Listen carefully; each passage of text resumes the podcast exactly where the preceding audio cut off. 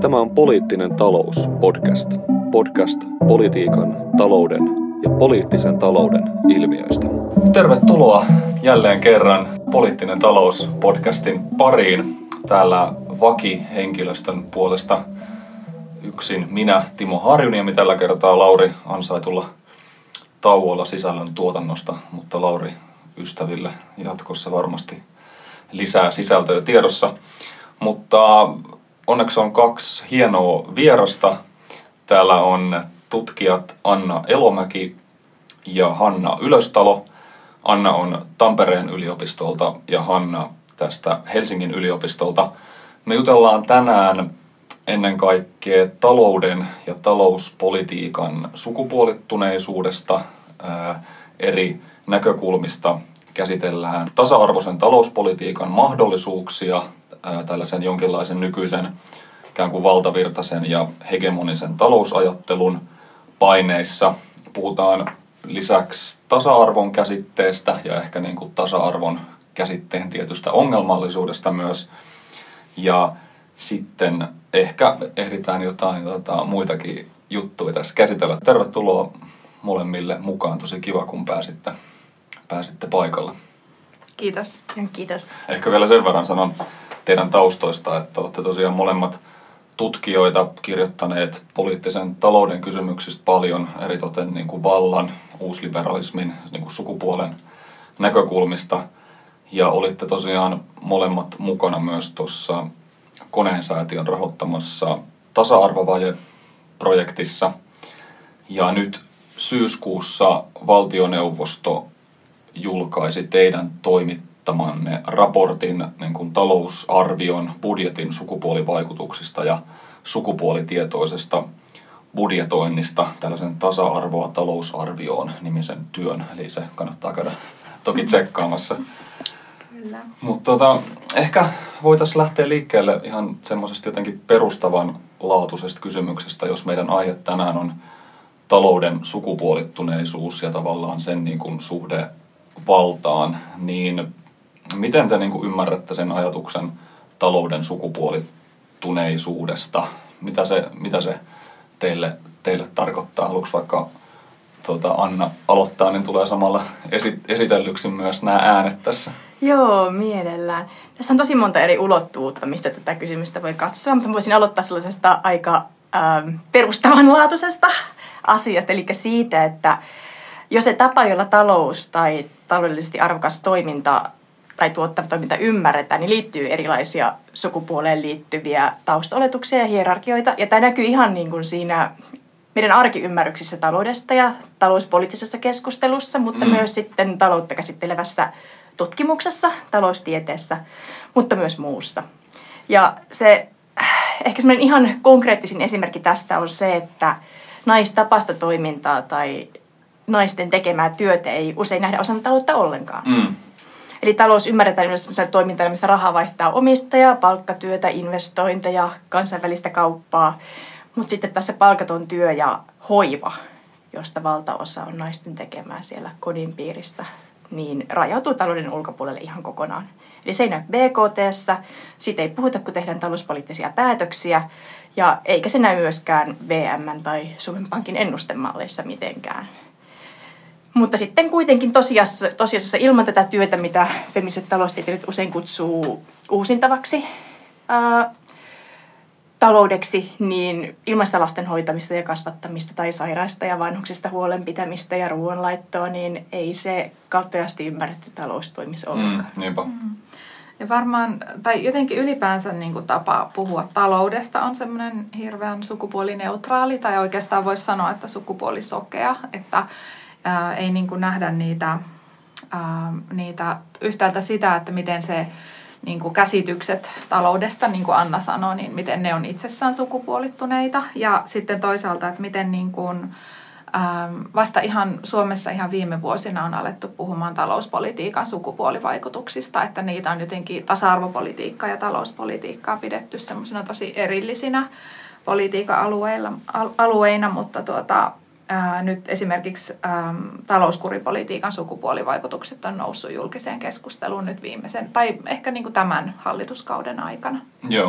Onko tämä tavallaan niin kuin jotenkin historiallinen jotenkin kapitalismiin tai ennen kaikkea ehkä jotenkin teolliseen kapitalismiin niin kuin liittyvä ilmiö, jossa jotenkin just ehkä on ajateltu näin, että se on se tuottava jotenkin tietyn ajan sellaisen tehdas teollisen kapitalismin jotenkin se sukupuolittunut malli on ollut se, että se mies on siellä tehdastyössä ja sitten se on se naisen rooli olla siellä jotenkin uusinta, uusintamassa sitä työvoimaa ja tekemässä sitä hoivaa, niin kuin sanoitte just tuossa äsken.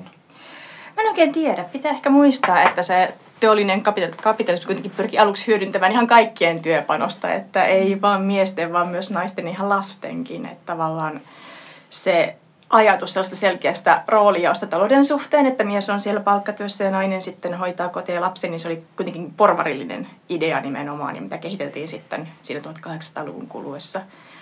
Et, um, mä ehkä pikemminkin lähtisin miettimään sitä, että miten yleensäkin yhteiskunta ja talousteoriassa, mm. valistuskirjallisuudessa, niin on käsitelty sukupuolta ja rakennettu sitten erillisiä miesten ja naisten toimintapiirejä. Mä että mä en ole kauhean perehtynyt itse taloustieteen klassikoihin, mutta mun ymmärryksen mukaan niin niissä sukupuolesta tai naisista ei puhuta käytännössä ollenkaan. Että naisia ei käsitellä taloudellisena toimijoina, ei niin kuin talouden tai markkinoiden piirissä, mutta ei myöskään niin kuin siellä kotitalouden piirissä. Et jotenkin se koko kysymys sukupuolesta sivuutettiin vaikka Adam Smithin toimesta ihan kokonaan. Ja paljonhan myös niin kuin sitten talous tieteen klassikoissakin tai myöhemmässäkin kirjoissa on tavallaan myös oikeutettu sitten sellaista hyvin jyrkkää toimintapiirien jakoa miesten ja naisten kesken. Eli jos miettii vaikka John Stuart Milliä, jota ihan niin kuin tasa-arvo, joka on kirjoittanut tasa-arvosta ja joka on niin kuin tasa-arvon, tai ollut tasa-arvon edustaja, niin hänellähän niin kuin hänen taloustieteelliset näkemykset vaikka utilitarismista tai siitä, että niin kuin kaikki mahdollisimman suurelle määrälle ihmisiä mahdollisimman paljon hyvä, niin vaikutti myös siihen, miten hän ajatteli sitten tasa-arvosta ja miesten ja naisten rooleista. Että vaikka hän oli sitä mieltä, että kyllä, että naisen pitää pystyä valitsemaan työ, työnteko, jos hän niin haluaa, niin saman aikaan hän kuitenkin antoi ymmärtää, että kun sitten kotitaloudessa tehdään niitä päätöksiä siitä, että kuka pitää huolta lapsista ja mm. kuka käy siellä töissä, niin naiset kuitenkin on sitten ehkä vähän parempia siinä lasten hoidossa ja sen takia on sille kotitaloudelle ja koko taloudelle parasta, että pidetään tämä perinteinen sukupuolijako. Niin. Ja tämä ehkä liittyy myös siihen, että miten ylipäänsä ajatellaan, että sukupuoli rakentuu yhteiskunnassa. Että sukupuolen tutkimuksessa on esimerkiksi puhuttu tämmöisestä sukupuolijärjestelmän käsitteessä, käsitteestä, jolla tarkoitetaan sitä, että, e, että niin kuin sukupuoli järjestyy yhteiskunnassa tämmöisen niin kuin eron ja erilläänpidon ja hierarkian varaan. Eli että naisten ja miesten elämänpiirit ajatellaan niin kuin erilaisiksi ja eriarvoisiksi mm. myös. Niin se näkyy kaikilla elämänalueilla ja se näkyy myös tässä ää, ää, taloudessa ja talouspuheessa ja taloustieteessä. Te olette kirjoittanut mun mielestä tosi kiinnostavasti siitä, että, ää, että niin kuin tasa-arvon käsite itse asiassa on aika laajalti esillä nykyään politiikassa, kaikenlaisissa politiikkaohjelmissa ja ikään kuin sellaisen hallinnon tasolla vaikkapa erilaisissa strategioissa ja tota, työryhmissä ja vaikka hallitusohjelmassa, mutta sitten olette kirjoittaneet siitä, että siinä on tietyllä tavalla vaarana, että se tasa-arvon käsite jotenkin epäpolitisoituu, kun se tulee osaksi tällaista hallinnon kieltä ja hallinnon tapaa. Niin mitä, tämä, mitä te tarkoitatte tällaisen tasa-arvon käsitteen epäpolitisoitumisella? Jos ajatellaan ihan tämmöistä niin valtiollista tasa-arvopolitiikkaa, niin me ollaan esimerkiksi analysoitu hallituksen tasa-arvo-ohjelmia 2000-luvulla ja niitä niin kuin ohjaa tämmöinen, voisi sanoa tämmöinen pragmaattinen hallinnollistuminen. Jotenkin tasa-arvoa edistetään niin kuin tämmöisen uusliberalistisen hallinnon ja hallinnan omilla välineillä ja omilla keinoin. Mm, esimerkiksi sisällyttämällä sukupuolinäkökulmia erilaisiin niin kuin, poliittisiin strategioihin ja, tai vaikka lakiesitysten sukupuolivaikutusten arvioinnilla. Mutta sitten tämän tyyppinen niin kuin, lähestymistapa, se jättää niin kuin, tosi vähän tilaa niille tasa-arvopolitiikan omien tavoitteiden määrittelylle, että siinä ikään kuin ollaan sitten sen jossakin muualla määritellyn politiikan ja politiikkatavoitteiden liittolaisia, eikä, ähm, eikä aseteta semmoisia radikaaleja vallankumouksellisia omia tavoitteita. Ja tässä on tavallaan se laajempi kysymys siitä, miten valtion ja yleensä julkisen hallinnan muutokset, mitä Suomessakin on viimeisten parinkymmenen vuoden aikana tapahtunut. Esimerkiksi uusi julkisjohtaminen ja managerismi ja kaikki nämä yksityisen sektorin käytännöstä ammentavat mm. pyrkimykset muokata sitä hallintoa, niin ne vaikuttaa tasa-arvopolitiikan tekemisen tapaan. Ja ihan samalla tapaa, kun puhutaan siitä, että miten siirtymä hyvinvointivaltiosta kilpailuvaltioon on muokannut sosiaali- ja työllisyyspolitiikkaa, ihan samalla tavalla myös tasa-arvopolitiikka on muuttanut sitten näissä valtion muutoksissa muotoaan. Ja meillä on Suomessa ajateltu pitkään, että valtio on semmoinen tärkeä tasa-arvon edistämisen liittolainen ja puhuttu vaikka siitä, että tai Raja Julkunen on joskus kirjoittanut, että hyvinvointivaltio on timanttiakin parempi ystävä naiselle – niin voi totta kai hyvin kysyä, että onko näin enää, että kun sen hyvinvointivaltion sijaan meidän kumppanina onkin sellainen strateginen kilpailuvaltio, niin millainen tämä kumppanuussuhde tällä hetkellä sitten onkaan? Tässä ehkä just tullaan siihen, mitä oli yksi pointti, jota mietittiin tuossa ennen nauhoituksiakin, että jos tavallaan se valtion jotenkin kilpailustrategiaa ohjaa se ajatus siitä kilpailukyvystä mm. tai vaikkapa semmoisesta julkisen sektorin menokurista, niin mitä tilaa tuollaisten ikään kuin puitteiden sisällä jää tietyllä tavalla semmoisille aidosti jotenkin poliittisille tasa-arvoa mm. ajaville ideoille. Hmm. Ja tavallaan ne raamit asettaa paljon, tai ne rajoittaa niitä kysymyksiä, mitkä pystyy nousemaan pinnalle. Eli kun puhutaan kilpailukyvystä, on tosi vaikea puhua palkkatasa-arvosta samaan aikaan. Et pikemminkin tässä on käynyt päinvastoin, eli kilpailukyvyn edistämisen varjolla on tehty sellaista politiikkaa kilpailukykysopimuksessa, mikä on sitten ihan konkreettisesti kasvattanut miesten ja naisten palkkaeroja. Ja samaan aikaan sitten, kun kilpailukyky on se tavoite numero yksi, niin tasa-arvopolitiikka ja palkkatasa-arvo jää silloin sille alisteisiksi. Silloin on aika vaikeaa lähteä nostamaan pöydälle kysymyksiä vaikkapa julkisen sektorin naisvaltaisten alojen matalista palkoista, koska joku tulee hyvin äkkiä sanomaan, että hei, mutta entä se kilpailukyky ja Sari Sairaanhoitaja ja Suomen kilpailukyvyn tuhoaminen? Hmm. Ja sitten on myös sellaisia niin kuin tasa-arvopoliittisia kysymyksiä, joilla loppujen lopuksi on aika vähän tekemistä kilpailukyvyn kanssa niin kuin suuntaan tai toiseen. Että jos ajatellaan vaikka seksuaali- ja sukupuolivähemmistöjen asemaa tai sukupuolittunutta väkivaltaa, niin ää, no tietysti on näissäkin voi tietysti nähdä sen taloudellisen puolen, jos haluaa, ja toki on tämmöistä pink washia ää, mm.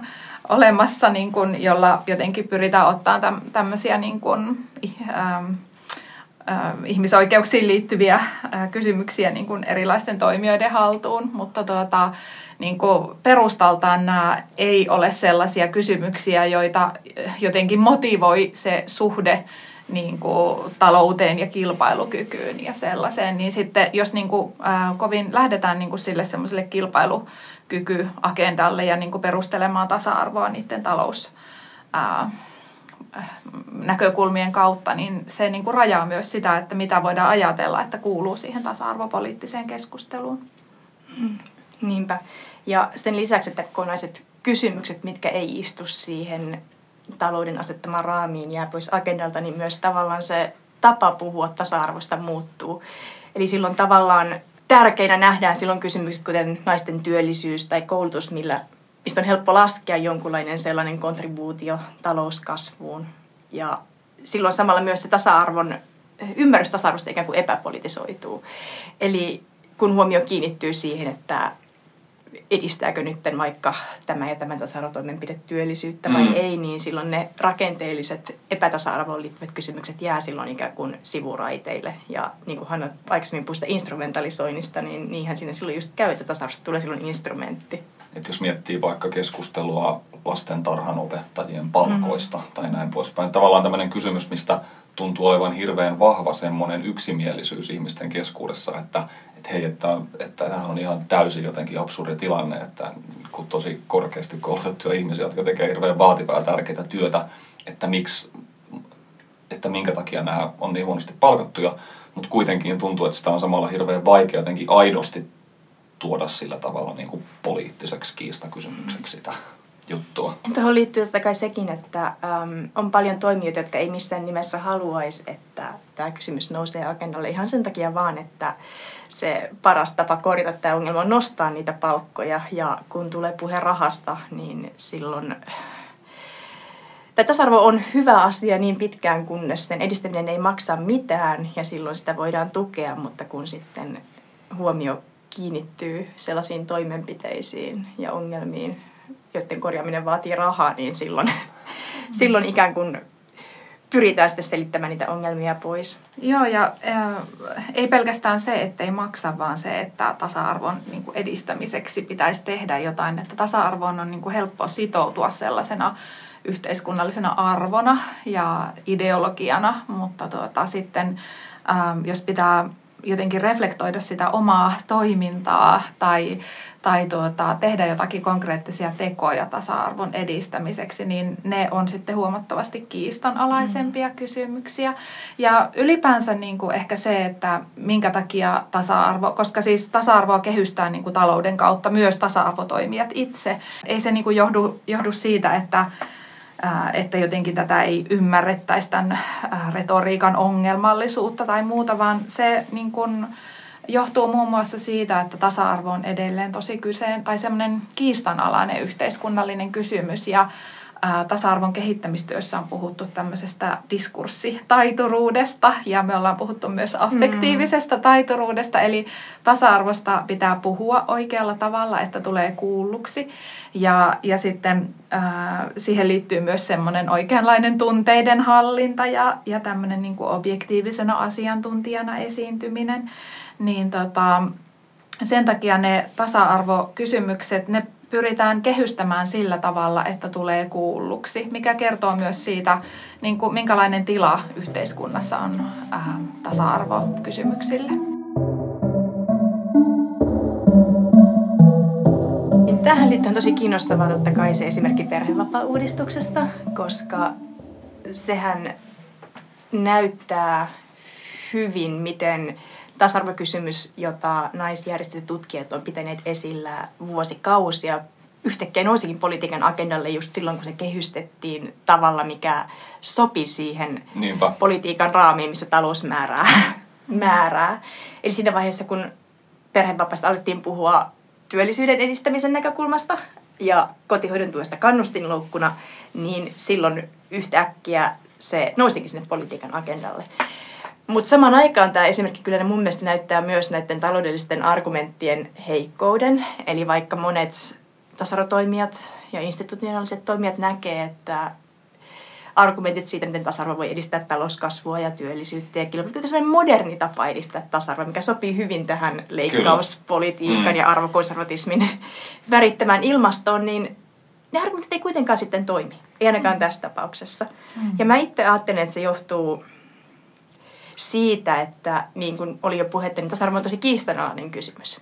Ja on paljon ihmisiä jotka, ja tahoja, jotka vastustaa tasa-arvoa ihan niin kuin arvo, ideologisista mm. syistä. Ja silloin se ei auta, että laitetaan lukuja pöytään siitä, miten paljon talous kasvaisi, koska se tasa-arvoa vastustetaan, vaikka se olisikin taloudelle hyväksi. Mm. Että tavallaan ne poliittiset, ja poli, ei se poliittinen päätöksenteko ole vaan niin kuin sitä niin kuin hyötykustannuslaskelmia kuitenkaan, vaan että siinä kuitenkin arvot ja ideologiat on ihan valtavan tärkeässä asemassa. Ja... Mm. Tuo on hyvä pointti. Tuossa tulee ehkä kaksi juttua mieleen. Että tavallaan just toi, että se osoittaa tavallaan sen, että kuitenkin mitkä on sellaisen liian, tai tietyllä tavalla ehkä liian, mutta asiantuntijuuden ympärillä käytävän poliittisen keskustelun rajat jossain vaiheessa. Mm. Ja sitten toisaalta se, että, että onko se lopulta sitten, mun mielestä oli hyvä pointti, että onko se niin kuin lopulta tehokkain tapa itse asiassa edes, tai mihin asti se riittää, mm. että mennään siihen sellaiseen tietyllä tavalla jotenkin valtavirtaisesta taloustieteestä, semmoisista objektiivisiksi mielletyistä argumenteista, kuten vaikka kannustimista puhumiseen tai nojataan niihin, niihin, että mihin asti se riittää itse asiassa edes tavallaan tämän hyvin tietyllä tavalla jotenkin niukasti ymmärretyn tasa-arvon, tasa-arvopolitiikan edistämisessä. Et vai onko siinä, pitäisikö se tavallaan, onko siinä, vai tullaanko tässä itse asiassa siihen, että se olisi tavallaan tehokkaampaa niin kuin niin kuin radikaalimmin politisoida se kysymys ja tehdä siitä enemmän itse asiassa jotenkin semmoinen ideologinen jollain tavalla sellainen niin kuin, tietyllä tavalla semmoinen kysymys. Mm, joo, se on mun mielestä hyvä kysymys, että ähm, tähän tasa-arvosta oikein puhumiseen, niin ähm, mä oon niin kun puhunut tasa-arvosta monissa eri konteksteissa ja ähm, mulle on usein, tai mua on niin kuin pyydetty usein etukäteen sillä tavalla niin kuin, kehystämään se jotenkin kivasti, se kysymys, että ei saisi puhua vaikka tasa-arvo-ongelmista, vaan pitäisi puhua haasteista ja mahdollisuuksista ennen kaikkea ja, ja sillä tavalla. Mutta, tuota, mutta sitten niin me ollaan meidän omissa näissä viimeaikaisissa tutkimuksissa ja, ja näissä meidän hankkeissa. Me ollaan kyllä puhuttu feministisestä talouspolitiikasta mm. ja ää, ja, ja niin kuin ihan rohkeasti käytetty tätä F-sanaa, niin ei se ole ainakaan tehnyt siitä vähemmän kiinnostavaa siitä kysymyksestä. Ei, ei olekaan. Ja mä jotenkin lämmöllä muistelen yhdestä Helsingin Sanomien juttua, Joo. jonka otsikossa, otsikko oli muistaakseni, että feminismi saapui Suomen talouskeskusteluun. niin. Että tavallaan mun mielestä tässä on myös positiivisia kehityskulkuja siinä mielessä, että vielä viisi vuotta sitten olisi ollut aika omituista puhua tasa-arvosta ja taloudesta, saati feminismistä ja taloudesta samassa lausessa, mutta nyt valtavirtaa mm, media mm. voi kirjoittaa otsikolla Feminismi saapui Suomen talouskeskustelussa. Se on mun mielestä hienoa. Ja meillä on paljon toimijoita, jotka puhuu feministisestä talouspolitiikasta tällä hetkellä. Et jos vaihtoehtona on joko se, että yritetään myydä tasa-arvoa päätöksentekijöille argumenteilla siitä, miten paljon se kasvattaa talouskasvua. Mm. Ja sitten se, että lähdetään suoraan puhumaan feministisestä talouspolitiikasta tavalla, joka kyseenalaistaa monet niistä talouden rakenteista ja teke, talouspolitiikan teon tavoista, niin kyllähän mä tämän jälkimmäisen valitsisin milloin tahansa. Te olette kirjoittaneet feministisestä taloustieteestä. Voiko sen jotenkin feministisen taloustieteen ytimen jotenkin määritellä? Tai mitkä on semmoisia ydinajatuksia, jotka siellä teidän mielestä kannattaisi, kannattaa niin kuin nostaa esiin, mitä tulee talouskeskusteluun mm. tai talouspoliittiseen keskusteluun?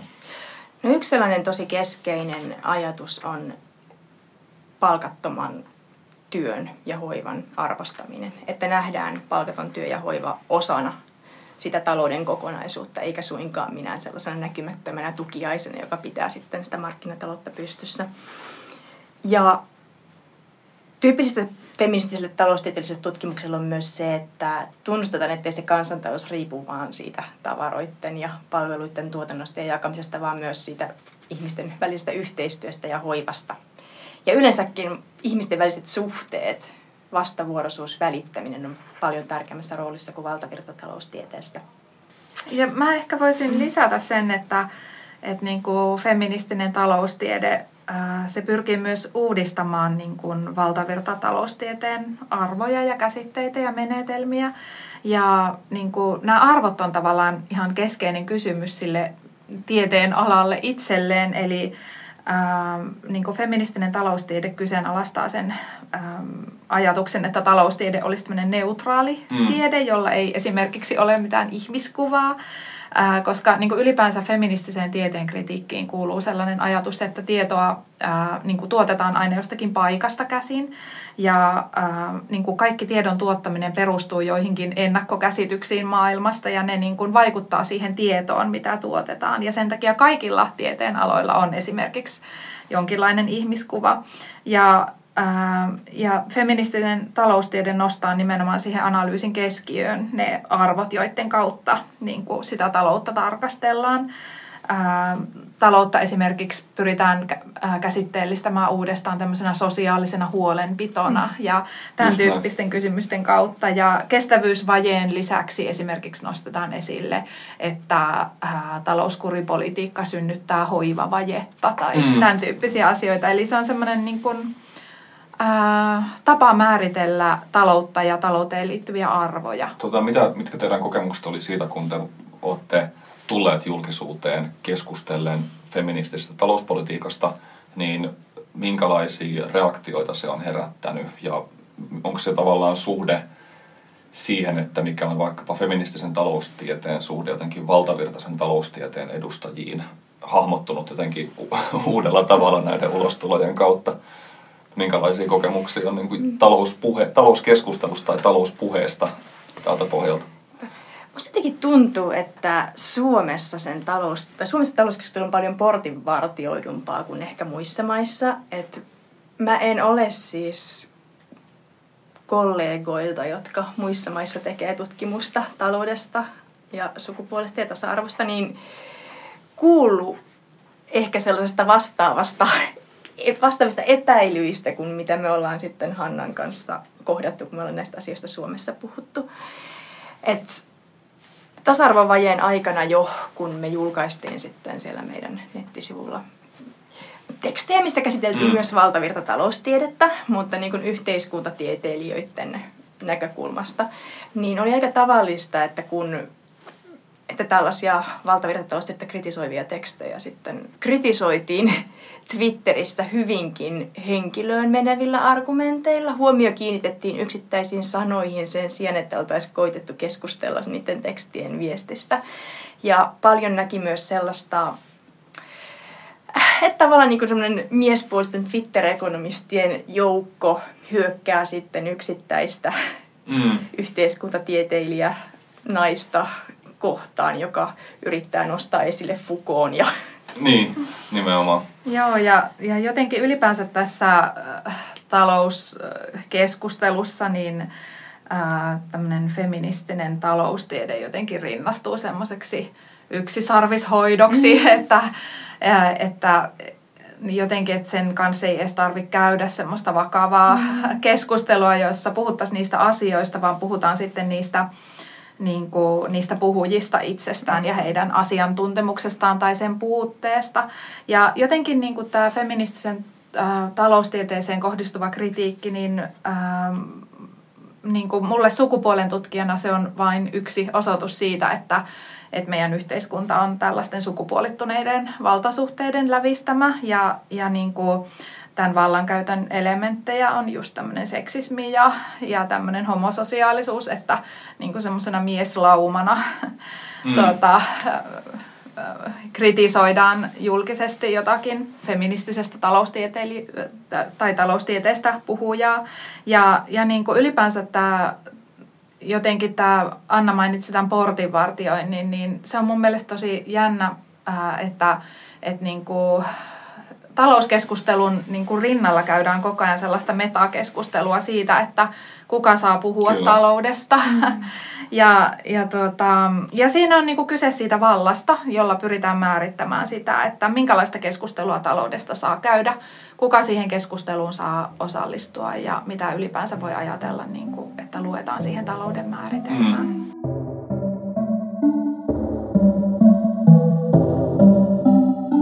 Ja tähän jotenkin liittyy myös se, että feminismi ihan sanana nähdään yhä punaisena vaatteena ja tuntuu, että Suomessa meillä on teke, vielä sen kanssa teke, töitä tekemättä, että ymmärrettäisiin, miten tutkimus voi olla feminististä. Eli me, on, me ollaan kohdattu sellaisia ennakkoluuloja feminististä taloustiedettä kohtaan, että kyse on niin kuin jonkunlaista loppauksesta ja että ne feministiset taloustieteet on semmoinen intressiryhmä. Niinpä. Että tavallaan ajatellaan, että ei tässä voi olla kyse mistään objektiivisesta ja neutraalista tieteellisestä tutkimuksesta, vaan että tässä ajetaan niin kuin jonkun tietyn pienen ryhmän, ryhmän agendaa, tavoitellaan etua omalle ryhmälle. Vielä miettii tota, feminismin tai feministisen taloustieteen suhdetta jollain tavalla valtavirtaiseen taloustieteeseen, niin voiko siinä olla ongelmana se, että ollakseen jollain tavalla päästäks, päästäkseen sille uskottavien jotenkin objektiivisten keskustelijoiden rinnalle, niin joudutaan jollain tavalla tekemään tiettyjä, me tehdään myönnytyksiä, mutta tulemaan vastaan tietyissä kysymyksissä tai omaksumaan tietynlaisia käsitteitä, että meidät otetaan niin kuin vertaisina sinne. Näettekö että tämä voi olla jollain tavalla ongelmallista? Jos mä, tai mehän ei voida puhua feminististen taloustieteilijöiden mm. puolesta, koska mm. me ei itse sellaisia olla, vaikka me toivottaisiin, että Suomessa heitä enempi olisi, mutta ihan semmoinen meidän omaan tutkimukseen ja näistä asioista kirjoittamiseen liittyvä huomio on se, että on oltava ihan valtavan tarkka sen kanssa, mitä sanoo, koska mm. kaikki, mitä tästä asiasta kirjoittaa, luetaan niin kuin lause lauseelta ja alaviite alaviitteeltä. ja, ähm, että niin pienikin, viite alavi, pienikin virhe alaviitteessä saattaa tavallaan kyseenalaistaa sen kaiken, mitä mm. sä yrität sanoa. Joo. Ja, mutta saman aikaan mä mietin myös sitä, että mun mielestä on hirveän tärkeää, että olisi myös tärkeää luoda sellaista vuorovaikutusta. Mm. Että mä en haluaisi, että feministinen taloustiede jäisi keskustelemaan itsekseen johonkin julkisen keskustelun kulmaan, vaan me ollaan sen tasa-arvovaje-hankkeen kanssa nimenomaan tavoiteltu vuoropuhelua niiden valtavirran taloustoimijoiden kanssa. Eli niin kuin ihan valtavirran taloustieteilijöiden, mutta myös sitten niin kuin valtiovarainministeriön ja Suomen Pankin ja Pattin kanssa. Just näin. Et on jotenkin, olisi tärkeää saada myös näitä valtavirran toimijoita puhumaan talous, taloudesta ja tasa-arvosta, että vaikka heidän näkemykset siitä, mitä talous on ja mitä tasa-arvo on, on ehkä erilaisia kuin meidän, niin jo se, että me saadaan osallistettua näitä toimijoita, niin on jo tärkeää. Ja tietysti niin, vaikka tämä on tälleen äm, se taloustieteilijöiden kanssa vuoropuhelu, niin se on niin kuin, ää, kivaa ja kiinnostavaa parhaimmillaan, niin kyllä siihen varmaan liittyy myös semmoisia strategisia valintoja, että, ja mikä liittyy siihen, että puhumiseen sillä tavalla, että tulee kuulluksi. Ja esimerkiksi, niin kuin, tai kuulostaa jotenkin tosi hassulta, mutta, mutta sillä, niin kuin, sillä on hirveän paljon sen, mikä kertoo niin kuin sukupuolittuneesta vallasta niin ikään, niin sillä on hirveän suuri merkitys, että ähm, ollaanko me puhumassa ää, vaikka kahtena naisena vai onko siinä mukana myös miehiä. Että esimerkiksi kun me julkistettiin se meidän tasa-arvoa talousarvioraportti ja sitten siitä jaettiin Twitterissä kuvia, niin siellä oli kuva, jossa me oltiin molemmat, niin heti ensimmäisenä se kritiikki niin kuin kohdistui siihen, että taas täällä on naiset olleet keskenään juonimassa. Ja sitten siihen piti vastata heti, että tuota, täällä oli myös kaksi miestä ja, ja apulaisbudjettipäällikkökin oli mukana. ja sitten oli uskottavuus taattu. Ja, ja missään vaiheessa niin kuin huomio ei kiinnittynyt siihen, että mitä me sanottiin, mm. mistä oli kyse, mitä, mihin niin kuin meidän tutkimus ja suositukset perustu, vaan siihen, että me ollaan naisia. Mm. Me ollaan myös siinä meidän tai työssä huomattu, tai huomattu se, että vaikka me tuossa äsken kritisoitiinkin niitä argumentteja siitä, miten tasa-arvo on hyväksi taloudelle, ja, niin me ollaan myös päädytty käyttämään näitä itse. Ja tosi hyvä esimerkki tästä on just tämä kyseinen tasa-arvoa talousarvion selvitys, jossa me siis ähm, kehitettiin sukupuolitietoisen budjetoinnin Suomen mallia. Ja sitä selvitystä varten me tehtiin paljon haastatteluja valtionhallinnosta täällä Suomessa, mutta sitten myös muissa maissa, mm. missä sukupuolitietoista budjetointia harjoitetaan. Niin ne muiden maiden kokemukset äh, toi tosi selkeästi esille sen, että sukupuolittisesta budjetoinnista on puhuttava sellaisella kielellä, jota budjettitoimijat ymmärtää. Ja semmoiset taloudellisen tehokkuuteen ja vaikuttavuuteen liittyvät argumentit oli kaikissa niissä maissa, joita me katsottiin tarkemmin, niin olet tosi keskeisessä roolissa siinä, että sukupuolitietoinen budjetointi yleensä nousi agendalle. Ja niinpä me sitten itsekin niin tässä meidän selvityksessä korostettiin sitä, että sukupuolitietoinen budjetointi on hyvää budjetointia ja mm. avattiin vähän näitä tehokkuus- ja vaikuttavuuskysymyksiä. Mm. Et se on tavallaan myös tämmöinen, kun toimii ikään kuin, niin kuin tutkimuksen, mutta myös semmoisen niin akateemisen aktivismin rajapinnassa, mm. niin joutuu kysymään itseltä, joutuu tavallaan niin kuin toimimaan sitä niin. omaa tutkimustaan vastaankin välillä ja tekemään niitä kompromisseja, joiden merkityksen mm. kyllä ymmärtää. Kyllä, se on hyvä pointti ja varmaan jotenkin siinä on kyse sellaisesta tietystä just semmoisesta kompromissista, mitä tulee johonkin julkiseen keskustelun vaikuttamiseen tai tiettyjen juttujen politisointiin. Et toisaalta pitää ehkä olla tavallaan just sitä strategiaa, että puhutaan tosi rohkeasti vaikka feministisestä talouspolitiikasta mm. ja ikään kuin tuodaan poliittiseksi kiistakysymykseksi tällaisia juttuja johonkin talouteen tai talouspolitiikkaan liittyen, mutta sitten toisaalta on oltava sellaista jotenkin pelisilmää niin kuin olla siellä jotenkin enemmän siellä semmoisessa mainstream-kielessä ja niiden toimijoiden puhetavassa mukana. Tota, te olette puhuneet siitä, että tasa-arvo on jotenkin kiinnostavaa kyllä, niin tosiaan tämmöinen käsite, josta käydään myös jotenkin aika, aika aktiivisia rajoja tämmöisiä merkityskamppailuja, että mitä sillä tasa-arvolla itse asiassa tarkoitetaan ja minkälaisiin poliittisiin tarkoitusperiin se valjastetaan, niin mitä te, mitä te olette tällä, tällä tarkoittaneet tällä väitteellä, miten sitä voisi jollain tavalla konkretisoida? Joo, niin tosiaan tasa-arvo ei ole niin kuin yksi sellainen pysyvä asia, joka olisi aina samanlainen kaikissa konteksteissa, vaan se on tosiaan käsite, josta käydään jatkuvaa kamppailua. Ja sen lisäksi, että se kamppailu käsittelee sitä, että mitä se tasa-arvo on, niin siinä tulee esille myös, että mitkä nähdään tärkeimpinä tasa-arvo-ongelmina, mistä nämä ongelmat johtuu, mutta ennen kaikkea, että miten niiden korjaamiseksi pitäisi tehdä ja kenen vastuulla se niiden ongelmien korjaaminen on. Ja yksi hyvä keskustelu tällaisesta kamppailusta on mun mielestä suomalainen keskustelu palkkaeroista. Monet siihen julkiseen keskusteluun osallistuvat tahot koittaa ikään kuin puhua palkkaeroja pois. Mm tai ainakin suuntaamaan sen keskustelun pois syrjinnästä ja pois naisvaltaisten alojen matalimmista palkoista. Ja etenkin noit työnantajajärjestöt EK etunenässä niin harjoittaa paljon just tällaista, tällaista puhetta, millä ikään kuin pyritään häivyttämään tai muuttamaan sitä tasa-arvon merkitystä.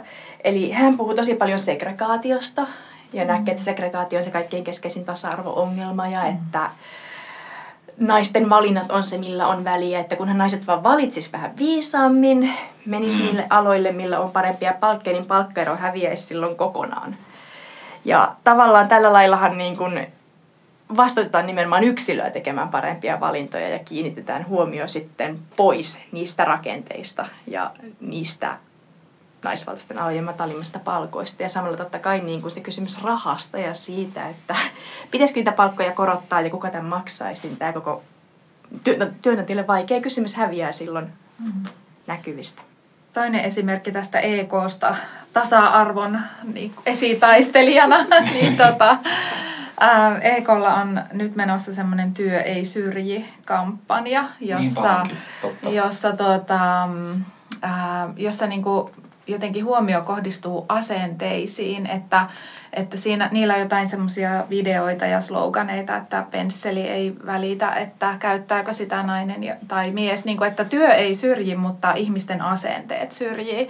Ja tämähän on tämmöinen niin kuin, oikein klassinen tapa niin kuin kääntää huomio pois niitä, niistä niin kuin sukupuolittuneista rakenteista, työpaikkojen käytännöistä ja niin kuin kiinnittää huomio siihen yksilöön ja siihen yksilön omaan toimintaan. Ja tässä niin kuin yksilöllistävässä puhettavassa, niin ää, siinä niin kuin jotenkin... Ää, jotenkin latistetaan se koko ilmiö, sille neutralisoidaan se koko ilmiö, että, että puhutaan epäasiallisesta käytöksestä mm. tai häirinnästä tai syrjinnästä ilman, että niin kuin otetaan huomioon sitä Ää, niin ilman, että uskalletaan käsitellä sitä ilmiön sukupuolittuneisuutta, että esimerkiksi seksuaalisessa häirinnässä on kyse suurimmalta osin siitä, että miehet häiritsevät naisia. Ja sitten samalla niin kuin jotenkin...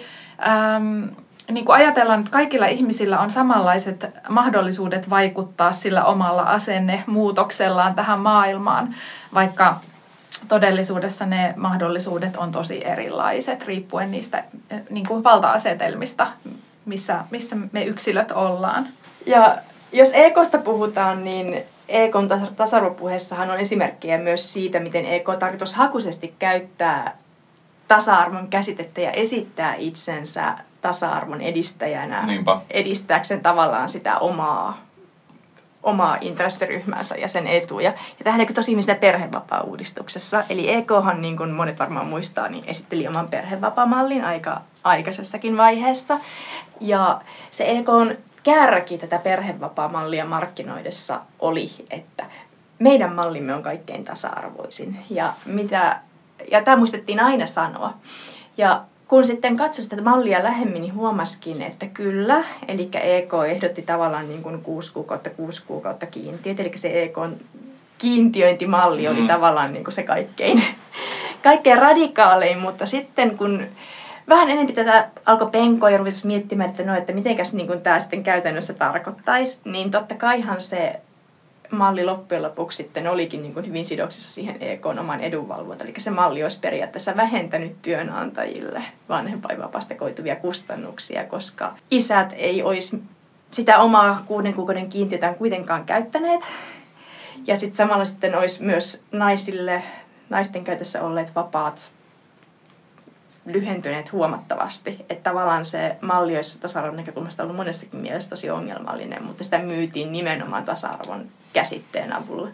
Niin onhan toi tavallaan jotenkin jännä, että järjestöt voi toisaalta esi- puhua ikään kuin sellaisen yhteisen, jotenkin yhteisesti jaetun tasa-arvotavoitteen nimissä ja sitten ikään kuin just tällä tavalla, että kun ihmiset vaan ymmärtää katsella omia asenteitaan kriittisesti mm. ja joten, jotenkin toimii niillä työpaikoilla tasavertaisesti eikä syrjii ja hakeutuu fiksulla tavalla ikään kuin suku tavallaan ennakkoluuloista piittaamatta kouluttautumaan paremmin palkatuille alueille, niin saadaan se tavallaan tällaiseksi yksilö, järkevän yksilön valintakysymykseksi, mutta sitten jotenkin ne samat järjestöt voi toisaalta olla vaikka esittämässä vaatimuksia siitä, että ammattiyhdistysliikkeen asemaa työmarkkinoilla pitäisi vaikka mm. saada heikennettyä, mikä kuitenkin hyvin konkreettisesti vaikuttaa sen työvoiman jotenkin neuvottelu mahdollisuuksina. Ei tämä nyt ollut tavallaan tarkoitus hirveästi.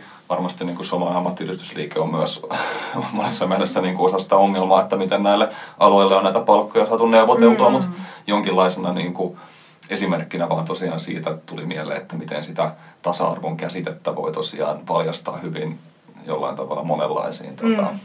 Ja sitä voisi tietenkin ajatella silleen, että, että no onko sillä nyt sitten väliä, että jos tavallaan jos se ikään kuin veisi siihen päämäärään, että, että vaikka perhevapaat jakautuisi tasaisemmin naisten tai miesten kesken, mutta mun mielestä sillä on väliä, koska tavallaan sillä on merkitystä, että mistä me ajatellaan, että vaikka perhevapaissa on kysymys.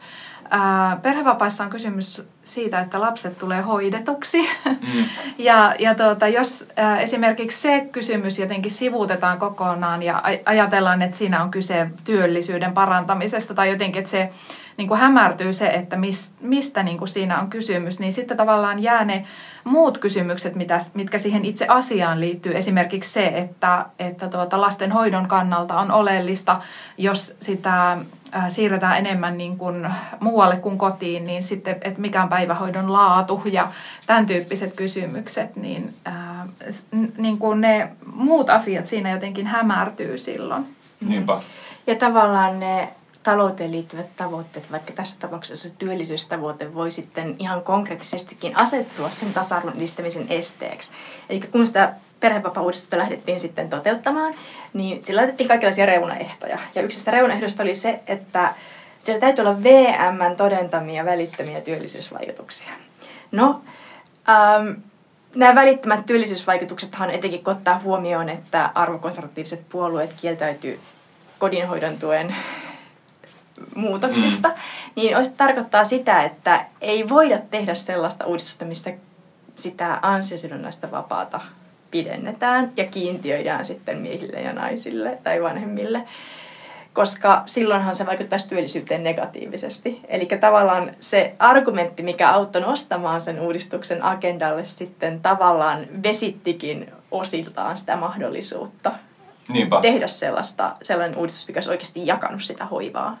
Kyllä, ja toinen reunaehtohan sille oli kustannusneutraalius, eli se ei saa maksaa. Ja se taas niin kuin on tämmöinen arvovalinta, että ajatellaan aina, että tasa-arvo, se on, se on ihana arvo, mutta se ei saa mm. maksaa mm. mitään. niinpä, niinpä. Mutta yleensäkin tuo perhevapaa-uudistus oli mun mielestä tosi hyvä esimerkki siitä, että miten semmoiset isommat poliittiset voimat suomalaisessa politiikassa tällä hetkellä jyllää ja miten uusliberalismi tarkoittaa niin kuin talouden ensisijaisuutta ja arvokonservatismi sitten yhdistyy ja minkälaisia seurauksia sillä on tasa-arvolle ja minkälainen tila jää tasa-arvon edistämiselle, kun yhtäältä uusliberalismi ja toisaalta sitten arvokonservatismi ja sitten totta niin vielä kolmantena nationalismi kohtaa ja määrittää sitä politiikan agendaa.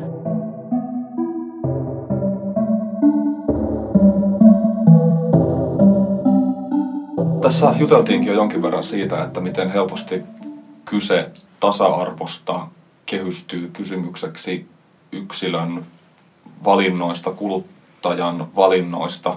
Ja siinä ehkä jotenkin tullaan tällaiseen jännään käsitteeseen kuin uusi liberaali feminismi, että millä voisi jotenkin yrittää ymmärtää tätä just vaikka sitä, että miten puhe tasa-arvosta saattaa löytää kumppaneita toisaalta hyvinkin konservatiivisista tahoista, niin miten te, miten te ymmärrätte tämän uusliberaalin feminismin käsitteen ja miten, sillä, miten sen käsitteen käyttö ehkä voi auttaa jotenkin ymmärtämään tällaisia ilmiöitä. Hmm.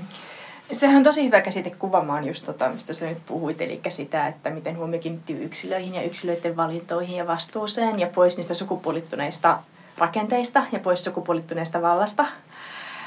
Mutta mun mielestä se on jo toinenkin tosi tärkeä elementti ja se liittyy nimenomaan talouteen. Eli uusliberaali feminismi niin kuin sellaisena puheena yksilöiden aseman edistämisestä, niin usein ohjaa huomioon pois paitsi sitä sukupuolittuneesta vallasta, niin myös taloudellisesta vallasta mm. ja talouden rakenteista. Ja yksi hyvä esimerkki tästä on mun mielestä se, että miten talouskriisin jälkeen alettiin puhua tosi paljon naisista pörssiyhtiöiden johdossa. Ja tämä koko kysymys sukupuolikiintiöistä pörssiyhtiöihin nousi vaikka tosi näkyvästi esille EUn agendalla. Eli alettiin heitellä ajatuksia, että no, että jos Lehman Brothers olisi ollut Lehman Sisters, niin olisiko tätä ikinä tapahtunut. Ja ajatus, että no, että naiset, naiset tota, ottaa vähemmän riskejä, ja totta kai meillä pitäisi olla enempi naisia finanssimaailmassa ja tällä lailla me saataisiin sitten niin kuin Kyllä. kohti inhimillisempää niin. kapitalismia ja inhimillisempää, Nimenomaan. inhimillisempää finanssimaailmaa. Mutta totta kai se ongelma tässä on se, että se koko iso kysymys siitä, että mistä se finanssikriisi alun perin johtui ja mitä sitä seurasi, niin jäi kokonaan näkyvistä. Et sen sijaan, että oltaisiin puhuttu finanssikapitalismin ongelmista sukupuolinäkökulmasta, niin puhuttiinkin sit siitä, että mihin naisten urakehitys finanssimaailmassa pysähtyy, kun ne ei pääse sinne johtopaikoille. Eli tasa, ehkä tähän uusliberaaliin feminismiin voisi ajatella liittymään sen, että tasa-arvosta ja sukupuolesta kyllä puhutaan, mutta niistä puhutaan sellaisella vaarattomalla tavalla, joka ei kyseenalaista talouden tai kapitalista talousjärjestelmää tai finanssimaailman sääntöjä. Et sen, niin, et sen sijaan, että vaikka vaadittaisiin lisää sääntelyä, niin vaaditaankin naiskiintiöitä mm. pörssiyhtiöihin. Tästä on totta kai vielä sekin ongelma, että koko ajatus siitä, että naiset on varovaisempia sijoittajia, niin sehän ohjaa, tai siihen liittyy niin kuin ajatus siitä, että miehet naiset niin kuin biologisesti, biologisesti erilaisia, että siihen liittyy vielä niin kuin aika vanhakantainen, essentialistinen ajatus sukupuolesta. Niinpä. Ja sukupuolen tutkimuksessa esimerkiksi... Äh, käytetty tämmöistä transnational business feminism-käsitettä, okay. jolla viitataan siihen, että sellaiset niin kuin, ähm, ähm, erilaiset toimijat, niin kuin tämmöiset taloudelliset toimijat on oman edun tavoittelun nimessä jotenkin ominut näitä äh, feminismin ja tasa-arvon äh, käsitteitä ja esimerkiksi äh, äh, kehitysmaiden naisten niin kuin, sortoa matalapalkkatyöllä, niin sitä on perusteltu feministisillä tavoitteilla ja naisten työllistämisellä ja tämän tyyppisellä asialla. Ikään kuin sillä tasa-arvon edistämisellä voidaan niin kuin perustella myös sellaisia äh, niin kuin eriarvoisuutta ylläpitävien järjestelmien niin kuin, uusintamista. Ja tähän liittyy mun mielestä keskeisesti argumentti, joka Nancy Fraser on tehnyt, eli että feminismi ja uusliberalismi ei välttämättä ole mitenkään niin kuin toisilleen vastakkaisia, vaan että niiden välillä on jonkunlainen yhteys, jota feministit välttämättä aina eivät huomaa. Ja just tästä johtuen niitä feministisiä argumentteja vaikkapa just naisten työllisyyden edistämisestä onkin sitten niin helppo käyttää uusliberaalin politiikan edistämiseen. Mm. Et jotenkin, niin, kyse ei ole vastakkaisista asioista, vaan on joku sellainen jotain yhteistä tarttumapintaa. Tuossa oli toinen jännä esimerkki, oli mun mielestä keskustelu silloin, kun demokraattipuolue Yhdysvalloissa valitsi ehdokastaan. Ja silloin tuntui, että Hillary Clintonin mm. ja Sandersin välillä käytävä keskustelu myös jollain tavalla liittyi keskusteluun feminismistä. Ja oli paljon ihmisiä, jotka tavallaan vähän ehkä syyllisti varsinkin ehkä niin kuin Sandersia kannattaneita naisia siitä, että, että miten te ette voi niin kuin, miten te ette kannata, että tämä on hirvittävää, että te ette kannata niin kuin toista naista, että tämä on ikään kuin tämmöistä petturuutta, mutta sitten toisaalta ne politiikka, semmoinen konkreettiset politiikkaehdotukset, mitä vaikka Hillary Clinton julki jotenkin feministinä ää, toi julkisuuteen, niin oli kuitenkin hyvin sellaisia, tai tietyllä tavalla ideoita, jotka ei jotka häivytti tavallaan sellaisen luokkarakenteen, mm. syvän niin kuin Yhdysvaltain yhteiskunnan luokkarakenteen, eikä ollut vaikka valmis puuttumaan siihen, että pitäisikö meillä olla kattavampi terveydenhuolto tai pitäisikö meidän nostaa minimipalkkaa liittovaltiotasolla kuinka paljon. Ja hyvin tämmöisiä niin kuin konkreettisia kysymyksiä, jotka varmasti auttaisi paitsi muiden jotenkin heikossa työmarkkina-asemassa ja heikossa yhteiskunnallisessa asemassa ylipäänsä olevien ihmisten, niin myös, myös tässä joukossa niin olevien pienipalkkaisten naisten ihmisten asemaa varmasti. Että tässä jotenkin, tässä tämä uusliberaali feminismi jollain tavalla näyttäytyy aika konkreettisesti. Niinpä, että Nancy Fraser hän liittää feminismin uusliberalisoitumisen ajatukseen siitä, että poliittisen talouden teemat on jääneet niin kuin yhdysvaltalaisessa feministisessä aktivismissa ja tutkimuksessa paljon vähemmälle. Ja jotenkin se poliittisen talouden sivuttaminen ja keskittyminen sitten johonkin muihin kysymyksiin on tavallaan tehnyt sitten myös feminismistä haavoittuvampaa sellaisille merkityskaappausyrityksille.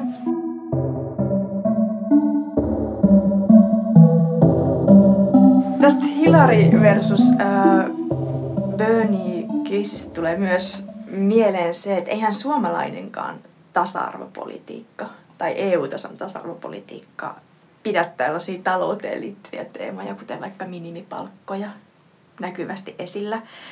Et kyllähän meillä Suomessakin tasa-arvopolitiikka aika paljon keskittyy, niin kuin voisi sanoa, semmoisia vähän niin kuin jo ää, paremmassa yhteiskunnallisessa asemassa olevien naisten aseman edistämiset. Puhutaan just siitä pörssiyhtiöiden naiskiintiöstä tai mm. kehityksestä. Mm. Sen sieltä ja välillä poliittisessa keskustelussa jotenkin ähm, niin kuin halutaan samastua ja käyttää sitä tasa-arvoteemaa tai feminismiteemaa ilman, että, että sillä on välttämättä hirveästi sisältöä. Kun me puhuttiin siitä silloin presidentinvaalien aikaan, kun tuota, yksi naisehdokas käytti tämmöistä feministisen ulkopolitiikan ää, käsitettä ja se, ää, mä olisin ollut siitä tosi innoissani muuten, mutta, mutta sille, ei, niin kuin, sillä ei ollut mitään sisältöä. Sille, sille ei pystytty määrittelemään mitään sisältöä, että se oli semmoinen raflaava käsite ja se kuulosti joltain uudelta ja raikkaalta, mutta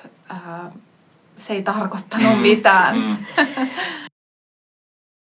Onkin kiinnostavaa nähdä, että nousiko tämä feministinen talouspolitiikka sitten seuraavissa eduskuntavaaleissa minkään puolueen käsitteistöön ja mitä sille käsitteelle silloin tapahtuu. Et mä oon itse puhunut siitä, että feministinen talouspolitiikka ei ole vaan pelkkiä yksittäisiä toimenpiteitä, jotka parantaisivat jotenkin tasa-arvoa, kuten vaikka perhevapaa-uudistus, vaan että siihen liittyy sellainen paljon perustavanlaatuisempi talouden käsitteen ja talouspolitiikan tekemisen tavan haastaminen ja kyseenalaistaminen. Eli lähdetään oikeasti haastamaan niitä sukupuolittuneita hierarkioita, mitkä liittyy siihen tapaan, millä me talous ymmärretään. Niinpä. Että ilman, että me, jollei me haasteta näitä, niin se feministinen talouspolitiikka jää kuitenkin aika pinnalliseksi. Mä toivon vaan jotenkin ennen kaikkea, että Ähm, jos ajatellaan vaikka tulevia eduskuntavaaleja, niin musta olisi tosi kiva nähdä, että siellä puhuttaisiin äh, feminismistä ja taloudesta, äh, ehkä feministisestä talouspolitiikasta, koska tuota, tietysti se tuottaa meille tutkimusaineistoa, mutta, niin. mutta ei pelkästään sen takia, vaan ylipäänsä jotenkin, niin kun, että, että, tuota, että talous ymmärretään tasa-arvokysymyksenä. Mm. Se on mun mielestä jo yksi askel eteenpäin.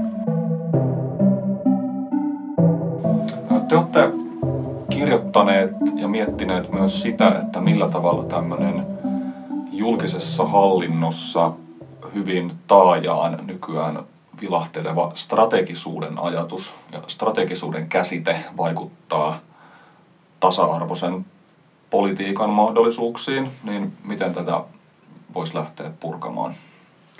No, tämä strategisuus on tämmöinen uudenlainen tapa tehdä hallituspolitiikkaa tai tehdä poliittisia päätöksiä. Ja tavallaan siihen on ihan semmoiset järkevät perusteet, että meidän monipuoluejärjestelmässä hallituksessa saattaa olla puolueita niin kuin kaikilta laidoilta ja joilla on paljon erimielisyyksiä, jotka ei luota toisiinsa, niin sen takia hallitusohjelmat on venynyt hirveän pitkiksi.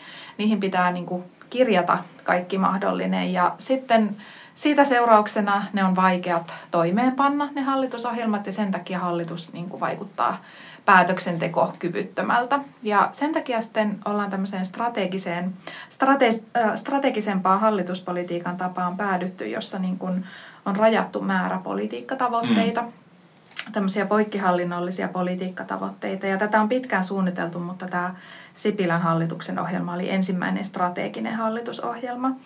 Ja äh, tasa-arvopolitiikan näkökulmasta sillä oli tosi konkreettinen seuraus, eli tasa-arvo äh, ensimmäistä kertaa 20 vuoteen, niin se putosi niin kuin tavoitteena kokonaan pois siitä hallitusohjelmasta. Äh, siellä on tilannekuvassa tällainen lause, että naiset ja miehet ovat tasa-arvoisia. Ja tuota, äh, sillä, että niin kuin, niillä hallitusohjelmakirjauksilla on ollut tasa-arvopolitiikalle tosi iso merkitys. Se on niin kuin antanut poliittisen tuen niille toimille ja toimijoille, mitkä pyrkii edistämään tasa-arvoa. Ja nyt me, se niin kuin näkyy konkreettisesti se tasa-arvo mm. kysymyksen poissaolo mm. siinä politiikan tekemisen tavassa, että esimerkiksi me ollaan tehty ministeriöissä haastatteluja, niin esimerkiksi kun keskitytään niihin tiettyihin politiikkatavoitteisiin, niin ne toiset kysymykset jää ulkopuolelle. Yksi haastateltava esimerkiksi sanoi sosiaali- ja terveysministeriöstä, että kaikki mikä tällä hallituskaudella on ei-sote, on ei-tärkeää. Aivan. Ja tähän liittyy myös muutoksia siihen, miten tasa-arvopolitiikkaa tehdään. Kun me aikaisemmin puhuttiin tavallaan siitä tasa-arvopolitiikan hallinnollistumisesta, niin tämä strategisuus puhe ja tämä strateginen hallituspolitiikka on vaikuttanut myös siihen, että tasa-arvopolitiikka näyttää tällä hallituskaudella. Yksi ihan konkreettinen esimerkki tästä on se, että vastaavalla tavalla, miten siinä strategisessa hallitusohjelmassa haluttiin luopua näistä moninaisista tavoitteista ja laittaa selkeät tärkeimmät viisi poikkihallinnollista tavoitetta, mm. niin samalla lailla sitten myös tasa-arvopolitiikka on kaventunut. Eli nykyisessä tasa hallituksen tasa-arvo-ohjelmassa on vähemmän käsiteltäviä teemoja ja vähemmän toimenpiteitä kuin missään aikaisemmassa tasa-arvo-ohjelmassa. Mm. Ja tietysti niin kuin, sitten voisi ajatella, että sellainen strateginen ohjelma voisi olla myös niin kuin, että siitä voisi olla myös hyötyä tasa-arvopolitiikalle, että jos, jos vaikka seuraavalla hallituskaudella tasa-arvosta tai vaikka sukupuolitietoista budjetoinnista tulisi yksi kärkihanke. Mm.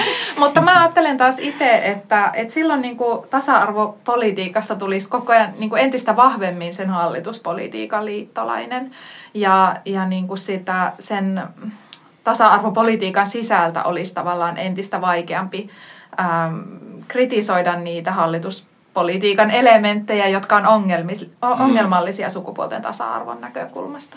Mm. Mm.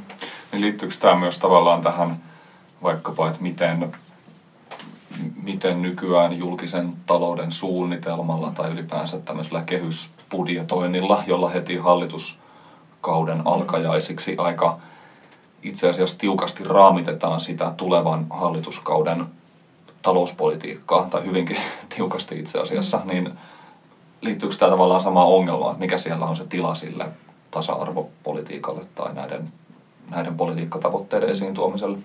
Joo, liittyy ja nämä liittyy myös ihan konkreettisestikin yhteen sillä lailla, että yksi tämän strategisen hallituspolitiikan keskeisistä periaatteista on ollut se, että muut politiikkatavoitteet pitää sitoa tiukemmin siihen talouden asettamaan raamiin. Ja tähän näkyy hallitusneuvotteluissakin niin, että ensin päätettiin siitä talouden raamista, tehtiin leikkauslista ja vasta sen jälkeen lähdettiin sitten miettimään, että mitä ne muut politiikkatavoitteet, joita me haluttaisiin ajaa, voisi olla. Mutta tosiaan sitten julkisen talouden suunnitelmasta ja yleensäkin talouspolitiikan ohjauksesta. Eli niin kuin Hanna sanoi aikaisemmin, niin Suomessa on alkanut kasvaa ymmärrys siitä, että talouspolitiikalla ja talousarvioilla on sukupuolivaikutuksia.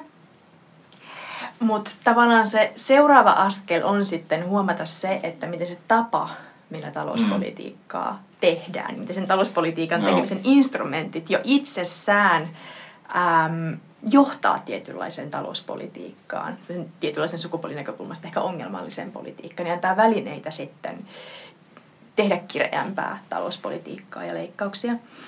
Ja siis kehysbudjetointihan on tehty jo tosi pitkään, mm. ja sitähän se on nähty keinona keskittää niin kuin sitten taloudellista valtaa valtiovarainministeriään.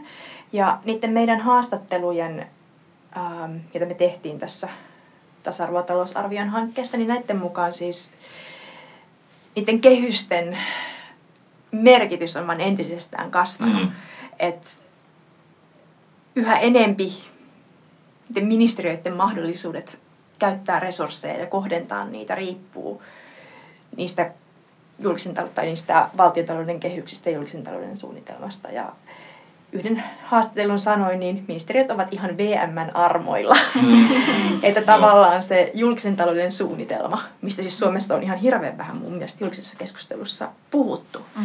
on tavallaan se keskeinen valtion, mutta myös laajemmin julkisen talouden varojen käyttöön määrittävä asiakirja.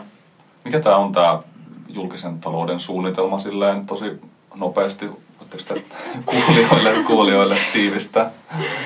Eli ähm, siinä vaiheessa, kun EU alkoi talouskriisin jälkimainingeissa ottaa tiukempaa otetta jäsenmaiden talouspolitiikasta, niin yksi sellainen uusi direktiivi oli se, että kaikille jäsenmaille täytyy olla sellainen monivuotinen niin kuin raami Joo. tai kehysdokumentti, mikä kattaa paitsi valtiontalouden, myös koko julkisen Aivan. talouden. Eli se julkisen talouden suunnitelman vallankumouksellisuus tai uutuus verrattuna siihen kehysbudjetointiin, mitä meillä on tehty jo pitkään, on just se, että se kattaa myös kuntatalouden. Ja tämähän on tasa-arvon näkökulmasta tosi kiinnostavaa, koska kuntatalous rahoittaa ne tasa-arvon näkökulmasta tosi tärkeät julkiset palvelut. Ja myös sitten niiden naisvaltaisten hoiva-alojen palkat. Eli sen julkisen talouden suunnitelman ja sen kuntataloutta koskevan osion. Eli tosi, tässä siis asetetaan kuntataloudelle sellainen vasta, kuntataloudelle vastaava menorajoite mm. kuin mitä valtion taloudella on ollut jo pitkään. Niin tämän voi siis nähdä välineenä, joka nimenomaan estää kuntia tuflaamasta siihen hoivaan. Ja voi ihan myös kysyä, mitä konkreettista tämä tarkoittaa myös sitten tasa-arvopolitiikalle ja siihen, että minkälaisia tasa-arvopoliittisia toimia yleensäkään hallituksella on mahdollista esittää. Eli nykyhallitus on vaikka sitoutunut siihen, että kuntasektorin rahoitusasemaa täytyy parantaa, sieltä täytyy niin kuin ottaa menoja pois ja hallitus on myös sitoutunut siihen, että se ei tee ainuttakaan päätöstä, joka lisää kuntien menoja. Mm. niin silloin totta kai voi kysyä, että minnekäs tämä mihinkä tämä jättää sitten niin kuin pyrkimykset nostaa naisvaltaisten alojen palkkoja tai lisätä sitten tai parantaa las, lasten tai vanhusten no. hoivan laatua, että mm. se liikkumatila jää tosi pieneksi.